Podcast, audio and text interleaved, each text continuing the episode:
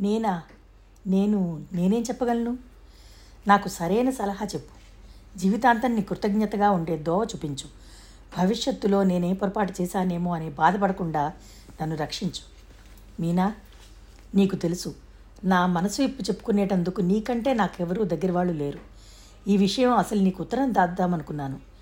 నేను పిలిచినట్టుగా నువ్వే వచ్చావు. నిజం చెప్పు నా మీద మనసు లేని వ్యక్తిని నేను ఎలా చేసుకోను? అతన్ని నేను ఎలా తర్వాత భరించగలను? అది ఆ వ్యక్తికి నీ మనసులో ఉన్న విలువను బట్టి ఉంటుంది. నువ్వు అతని మనస్ఫూర్తిగా ఇట్ట ఇష్టపడుతుంటే ఇప్పటికీ ఊరుకుని మౌనంగా పెళ్ళి చేసుకో. తర్వాత అతన్ని మెల్లగా మార్చుకునే ప్రయత్నం చెయ్యి. నేను అతన్ని అంతగా ఇష్టపడకపోతే మీ అమ్మా నాన్నల ముందు ఈ విషయం బయటపెట్టి ఆ పెళ్ళి నాకు ఇష్టం లేదని చెప్పు. వాళ్ళు నా ఇష్టం లక్ష్య పెట్టకపోతే ఎందుకు లక్ష్య పెట్టరు? వాళ్ళు నీ సుఖం ఆనందం కంటే ఇంకేం కోరతారు? అంతేనంటావా? అంతకంటే మార్గం నాకు ఇంకేం కనిపించటం లేదు. అయినా ఇది పూర్తిగా మీ కుటుంబ విషయం. పరాయివాడిని నేనేం చెప్పగలను? ఎందుకు ఇలా పదిసార్లు పరాయివాడు అని గుర్తు చేస్తావు? భయపడకు. నీ మీద నేనేమీ హక్కులు అధికారాలు ఏర్పరచుకోవడానికి రాలేదులే. నువ్వు పరాయివాడివని నేను భావిస్తే ఇవన్నీ చెప్పేదాన్నా?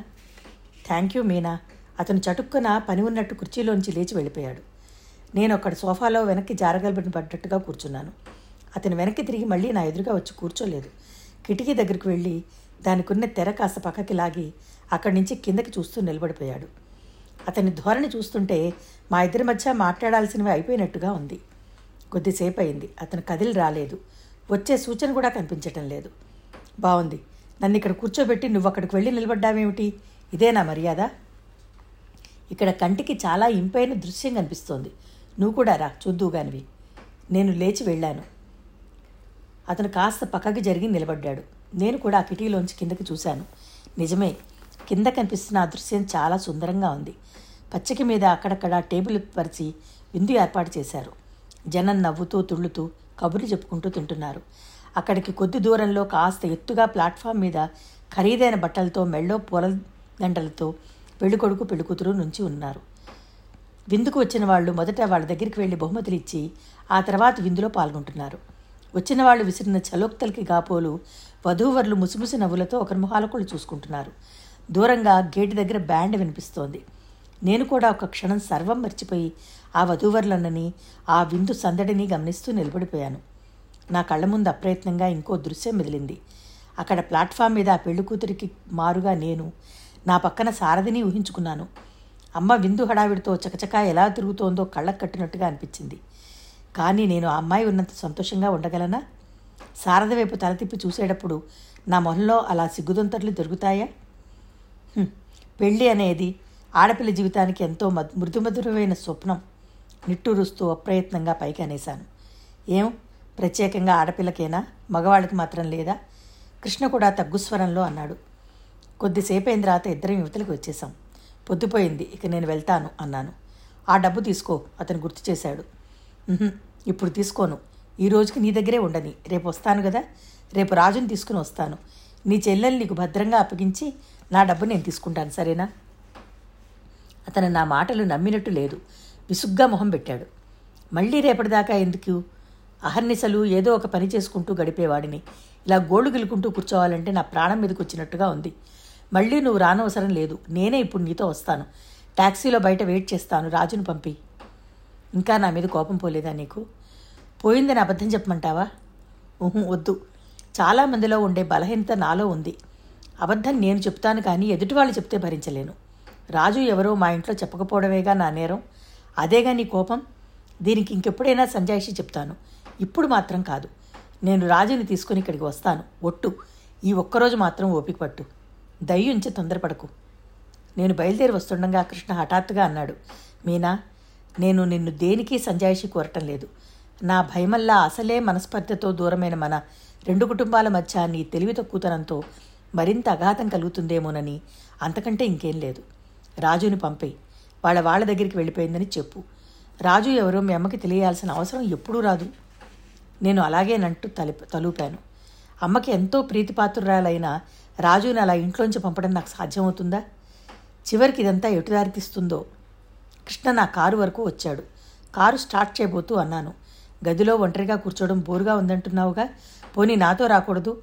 అలా కొద్దిసేపు తిప్పి దింపి వెళ్తాను. ఎందుకు? దోవలో ఎవరైనా కనిపిస్తే మళ్ళీ కారులోంచి తోయడానికా నన్ను? అదేమిటి? ఆ రోజు మధు వాళ్ళ ఇంటి నుంచి వచ్చేటప్పుడు ఆవిడెవరో చూసిందని నాతో మాట్లాడుతున్న నువ్వు ఎంత కంగారు పడ్డావు? నా చెయ్యి విదిలించుకుని వెళ్ళిపోలేదు. ఆ క్షణం నువ్వు మర్చిపోయినా నేను మర్చిపోలేను. ఎప్పటికీ మర్చిపోను కూడా. నేను వెంటనే సమాధానం చెప్పలేకపోయాను. చివరికి లాగే అన్నాను. నువ్వు చాలా చెడ్డవాడివి.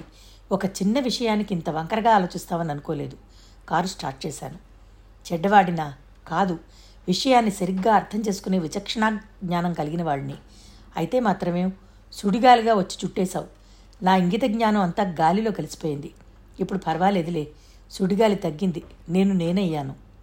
ఏమిటి? ఆశ్చర్యంగా ఆసక్తిగా అతని వైపుకు తిరిగాను. ఏమీ లేదు వెళ్ళు పొద్దుపోయింది. ముద్ర కూతురు ఏమైపోయిందోనని మీ అమ్మ కంగారు పడుతుందేమో. రేపు తప్పకుండా వస్తాను. నేను వెయిట్ చేస్తుంటాను. కారు డోర్ వేసేస్తూ అన్నాడు. కారు కదిలింది. కావాలని నేను మెల్లగా డ్రైవ్ చేసాగాను. కృష్ణలో ఉన్న మహత్తి ఏమిటో అతని దగ్గర ఎంతసేపు కూర్చున్నా తృప్తి తీరదు. హఠాత్తుగా చెప్పకుండా మధ్యలో లేచి వచ్చేసినట్టే ఉంటుంది. అతన్ని మళ్ళీ చూసే వరకు ఎలాగో అనిపిస్తుంది. కారు బయలుదేరే ముందు అతను అన్న మాటలే గుర్తుకు రాసాగాయి. అయితేనే సుడిగాలిలా చుట్టేశావు. నా అంగిత జ్ఞానం నశించింది. ఇప్పుడు పర్వాలేదు. సుడిగాలి తగ్గింది నేను నేనయ్యాను. అంటే? అంటే నా మనసులో ఈ అంటే అన్న ప్రశ్న వేయి కంఠాలతో మృదుమధురంగా ప్రతిధ్వనించసాగింది. ఆ ప్రశ్నకి సమాధానంగా నా మనసు కొన్ని దృశ్యాల వైపు వేలుపెట్టి చూపించింది. అవి అతను నేను బెజవాడలో కలిసి తిరగడం నిమ్మలూరులో రాజు పెళ్ళికి ముందు తోటలో ఇంట్లో జరిగిన కొన్ని సంఘటనలు వరుసగా గిరగిరా తిరగసాగాయి. కృష్ణ మనసులో నిజంగా నాకేదైనా ప్రత్యేకమైన స్థానం ఉందా? అతను ఎందుకలా గాంభీర్యం చుట్టూ చుట్టుగోడలా కట్టుకుని నన్ను తొంగి చూడనివ్వటం లేదు. దానికి కారణం అతని విచక్షణ జ్ఞానమేనా? అమ్మ మా ఇద్దరి మధ్య పెద్ద అడ్డు అనే భయమా? ఆలోచనల జాడలో తలమునకలవుతూ ఎంత నిదానంగా డ్రైవ్ చేసినా ఇల్లు రానే వచ్చింది. తీరా ఇంటి గేటు దగ్గర కారు ఆగినప్పుడు కానీ అమ్మ నేను బయలుదేరేటప్పుడు సారథిని కూడా తీసుకురమ్మనమని హెచ్చరించడం గుర్తుకు రాలేదు.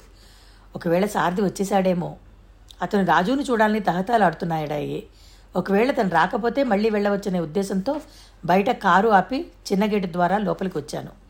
పరుగులాంటి నడకతో లోపలికి వస్తున్న నేను వరండా మెట్లెక్కుతున్న దానిలల్లా చటుక్కున ఆగిపోయాను.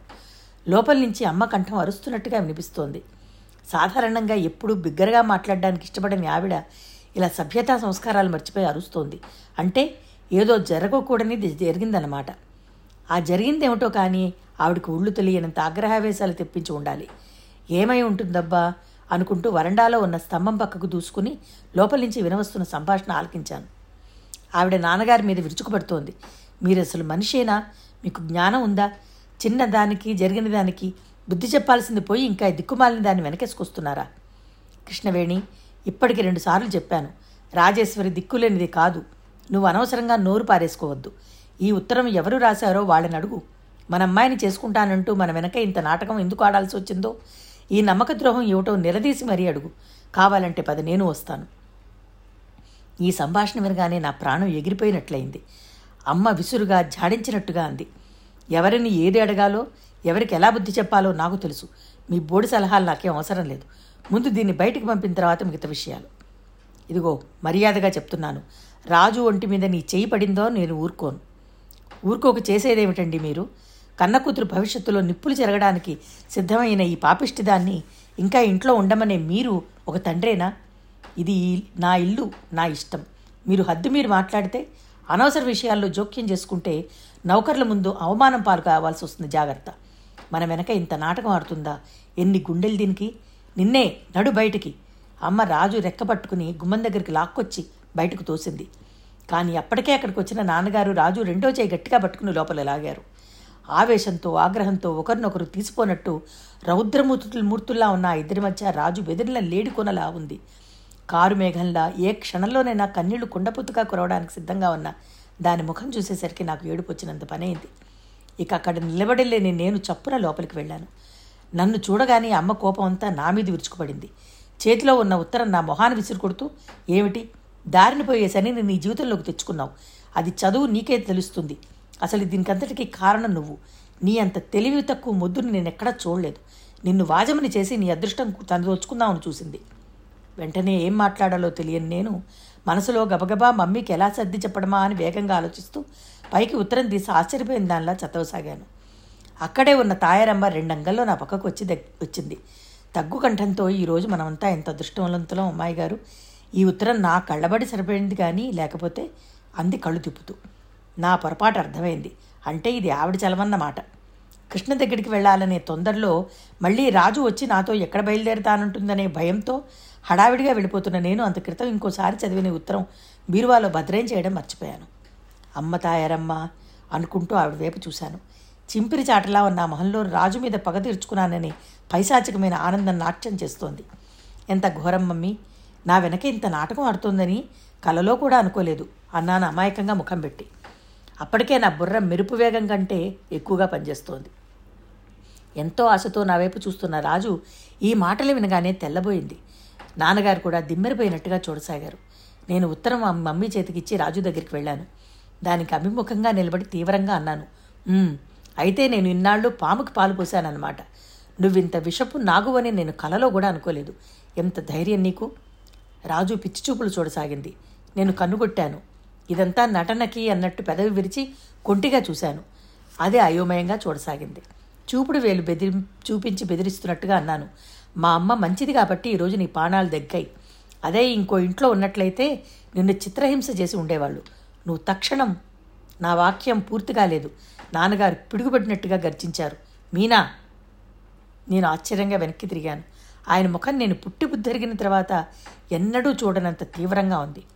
నువ్వు నువ్వు ఆయన ఆవేశంతో మాట తడబడ్డారు. ఇంతలో అదే సమయంలో బయట కారు ఆగిన ధ్వని వినిపించింది. అమ్మ తాయారమ్మ వైపు చూసింది. ఆ చూపుకి అర్థం గ్రహించిన దానిలా ఆవిడ వడివడిగా బయటికి వెళ్ళింది. మరు క్షణం గిరుక్కుని తిరిగి వస్తూ అల్లుడు గారు వచ్చారంది. అమ్మ ముఖం ముఖం ఒక క్షణం నల్లగా అయింది. నా వైపు తిరిగి మీనా నువ్వు లోపలికెళ్ళు అంది. రాజు వైపు తిరిగి ఏ నువ్వు కూడా అంటూ ఆజ్ఞాపించింది. అమ్మ నోట్లోంచి ఆ మాట రావడం ఆలస్యం స్వామి భక్తి పరాయణులైన రా తాయారమ్మ రాజు చేపట్టి లాక్కు వెళ్ళింది. సారథి వచ్చాడు. అనగానే తుల్లిపడ్డట్టు అయిన రాజు తాయారమ్మని ప్రతిఘటించలేదు. అమ్మ బయటికి వెళ్ళి రండి రండి మీరు ఇంకా రాలేదేమోనని ఇప్పుడే అనుకుంటున్నాం అంటూ సాదరంగా ఆహ్వానించింది. ఆ కంఠంలో నిశ్చలత్వానికి నేను ఆశ్చర్యపోయాను. అక్కడి నుంచి లోపలికి వచ్చేసి ముందు నేను అప్రయత్నంగా నాన్నగారి వైపు చూశాను. వెంటనే నా గుండెలు జల్లుమన్నాయి. నాన్నగారి చూపులకు గనక శక్తి ఉండుంటే ఆ క్షణంలో నేను నిలువున భస్మం అయిపోయి ఉండేదాన్ని. నాన్నగారికి నా మీద బాగా కోపం వచ్చిందని గ్రహించాను. నా మనసంతా చేదు తిన్నట్టుగా అయింది. లోపలికి వచ్చిన నాకు రాజు ఎక్కడెక్కడా కనిపించలేదు. తాయారమ్మని అడిగితే అదిగో అక్కడ ఆ గదిలో ఉంది అని త్వర త్వరగా పని మీద వెళ్ళిపోయింది. స్టోర్ రూమ్ పక్కన తాయారమ్మ గదిలో అడుగుపెట్టాను నేను. రాజు గది మధ్యలో బేలగా కిందకి చూస్తూ చలనం లేని బొమ్మలా నిలబడి ఉంది తల ఉంచుకుని. అది నిలబడిన ఆ తీరుకి నా గుండెలు కదిలినట్లయింది. వెంటనే దగ్గరికి లాక్కుని పసిపిల్లవాణిని హత్తు లాగా హృదయానికి హత్తుకోవాలనిపించింది. దగ్గరికి వెళ్ళగా రాజు చేయి విదిలించేసుకుంది. కోపం వచ్చిందా? అనునయంగా అడిగాను. లేదు వదిన నీ మీద కాదు. నా మీద నాకే కోపంగా ఉంది. అసలు నేను ఇక్కడికి రావడమే పొరపాటు. వచ్చిన తర్వాత మర్యాద తెలిసి కూడా ఈ నాటకంలో ఇరుక్కోవడం ఇంకో పెద్ద అపరాధం. నాటకమా? కాకపోతే ఏమిటి? సారథి ఇష్టం లేకపోతే అత్తయ్యకి సూట్ నువ్వెందు సూటిగా చెప్పవు? మధ్యలో నన్ను ఇరికించడం దేనికి? ఒక చిన్న అబద్ధం చెప్తే మా అన్నయ్య చీల్చి చెండాడుతాడే. ఎప్పుడైనా దేనికైనా మా కోసం కాకపోయినా ఎదుటి వాళ్ళ కోసమైనా కాస్త తికమకమా మాట్లాడాలనిపిస్తే మా ప్రాణం పోయినట్టే అనిపిస్తుందే మాకు. నువ్వింత తేలికగా ఇన్ని అబద్ధాలు ఎలా అడగతున్నావో నాకు అర్థం కావటం లేదు. నాకు మాత్రం శ్లేష్మంలో పడ్డ ఈగల మహాయాతనగా ఉంది. ఒక మంచి పని కోసం అబద్ధం ఆడితే తప్పని నేను అనుకోవటం లేదు.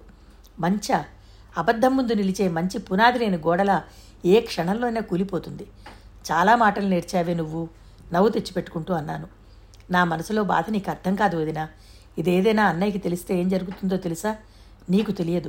నువ్వు అబద్ధాలు ఆడావని తెలిసినా అత్తయ్య మామయ్య నిన్నేమీ అనరేమో కానీ మా అన్నయ్య సంగతి నాకు నీకు తెలియదు వదినా. ఈ అబద్ధాలకి ఈ నాటకానికి ఈ క్షణంలో స్వస్తి. నేను మామయ్యని అడిగి ఈ రాత్రికి కానీ రేపు కానీ మా ఊరు వెళ్ళిపోతాను రాజు ఇక నీ మాట నేను వినను. నువ్వేమనుకున్నా సరే.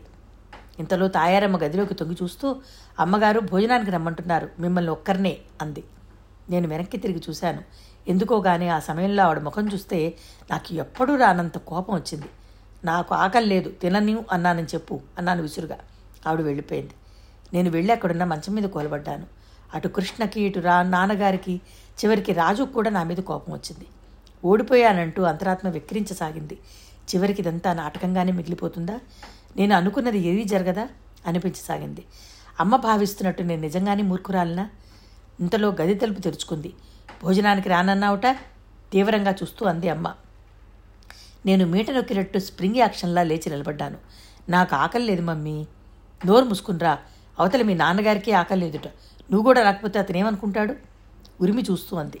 ఆ చూపులో శక్తి ఏమిటో గాని మేకపిల్లలా మారు మాట్లాడకుండా ఆవిడని అనుసరించాను. నేను గదిలో నుంచి యువతలకి రాగానే అమ్మ ఆ గది తలుపులు మూసి గడియబెట్టింది చిరున వెనక్కి తిరిగిన నేను మమ్మీ అన్నాను. కళ్ళెర చేస్తూ హుంకరించింది ఆవిడ. భోజనం దగ్గర నేను సారథి మమ్మీ కూర్చున్నాం. తాయారమ్మ ఎంతో అణకువగా మాకు కావలసినవి తెచ్చి వడ్డిస్తోంది. రోషంతో అవమానంతో నా మనసు మండిపోతోంది. రాజు ఏమనుకుంటుంది?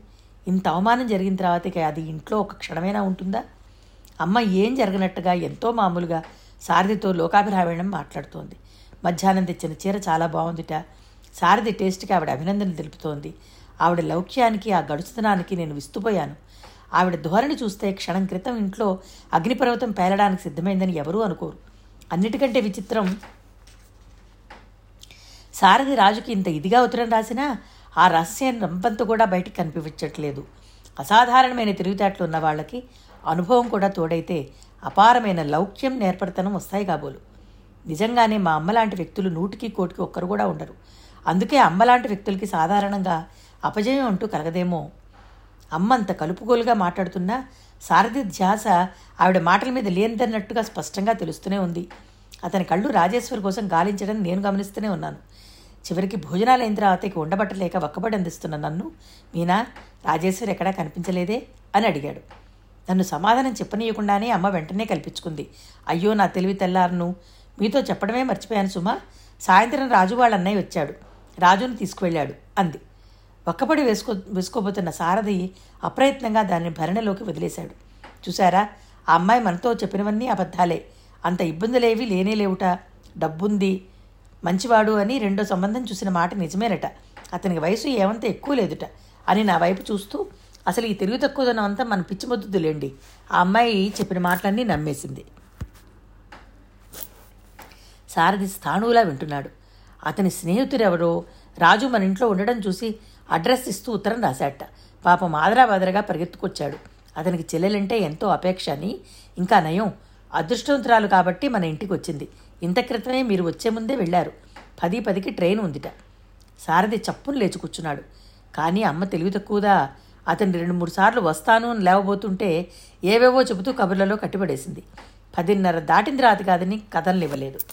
సారథి ప గబగబా పరుగులాంటి నడకతో మెట్లు దిగడం కారు దగ్గరికి పరిగెత్తి కారులో కూర్చోవడం వెంటనే కారు స్టార్ట్ చేయడం అమ్మా నేను గమనిస్తూనే ఉన్నాం. పాపం పూర్ సారథి. అతని ఆతురతకి నవ్వొచ్చింది. జాలి కూడా వేసింది. అతను వెళ్ళేసరికి ఎలాగో ఆ ట్రైన్ వెళ్ళిపోయే ఉంటుంది. ఆ పైన అతను పడే యాతన నేను ఊహించలేనిది కాదు. అమ్మ మేము లోపలికి రాగానే రాజుని పిలిచింది. ఆవిడ ముఖంలో అంత క్రితం సారథితో మాట్లాడేటప్పుడు ఉన్న సహృదయత చిరునవ్వు తీసి పోయినాయి. తీక్షణంగా చూస్తూ అంది. ఇదిగో నేను రేపు ఉదయం మలకపేటలో నాకు తెలిసిన వాళ్ళ ఇంటికి నిన్ను పంపిస్తున్నాను. అక్కడి నుంచి మీనా పెళ్ళయ్యే వరకు నువ్వు ఎక్కడికి కదలకూడదు. ఆ తర్వాత ఏ గంగలోనైనా దూకు నీ ఇష్టం. ఈ లోపల సారథిని కలుసుకోవాలని గాని ఉత్తరం రాయాలని గాని నీ కబురు అందజేయాలి కానీ చూసావా జాగ్రత్త. ఏం వినిపించిందా?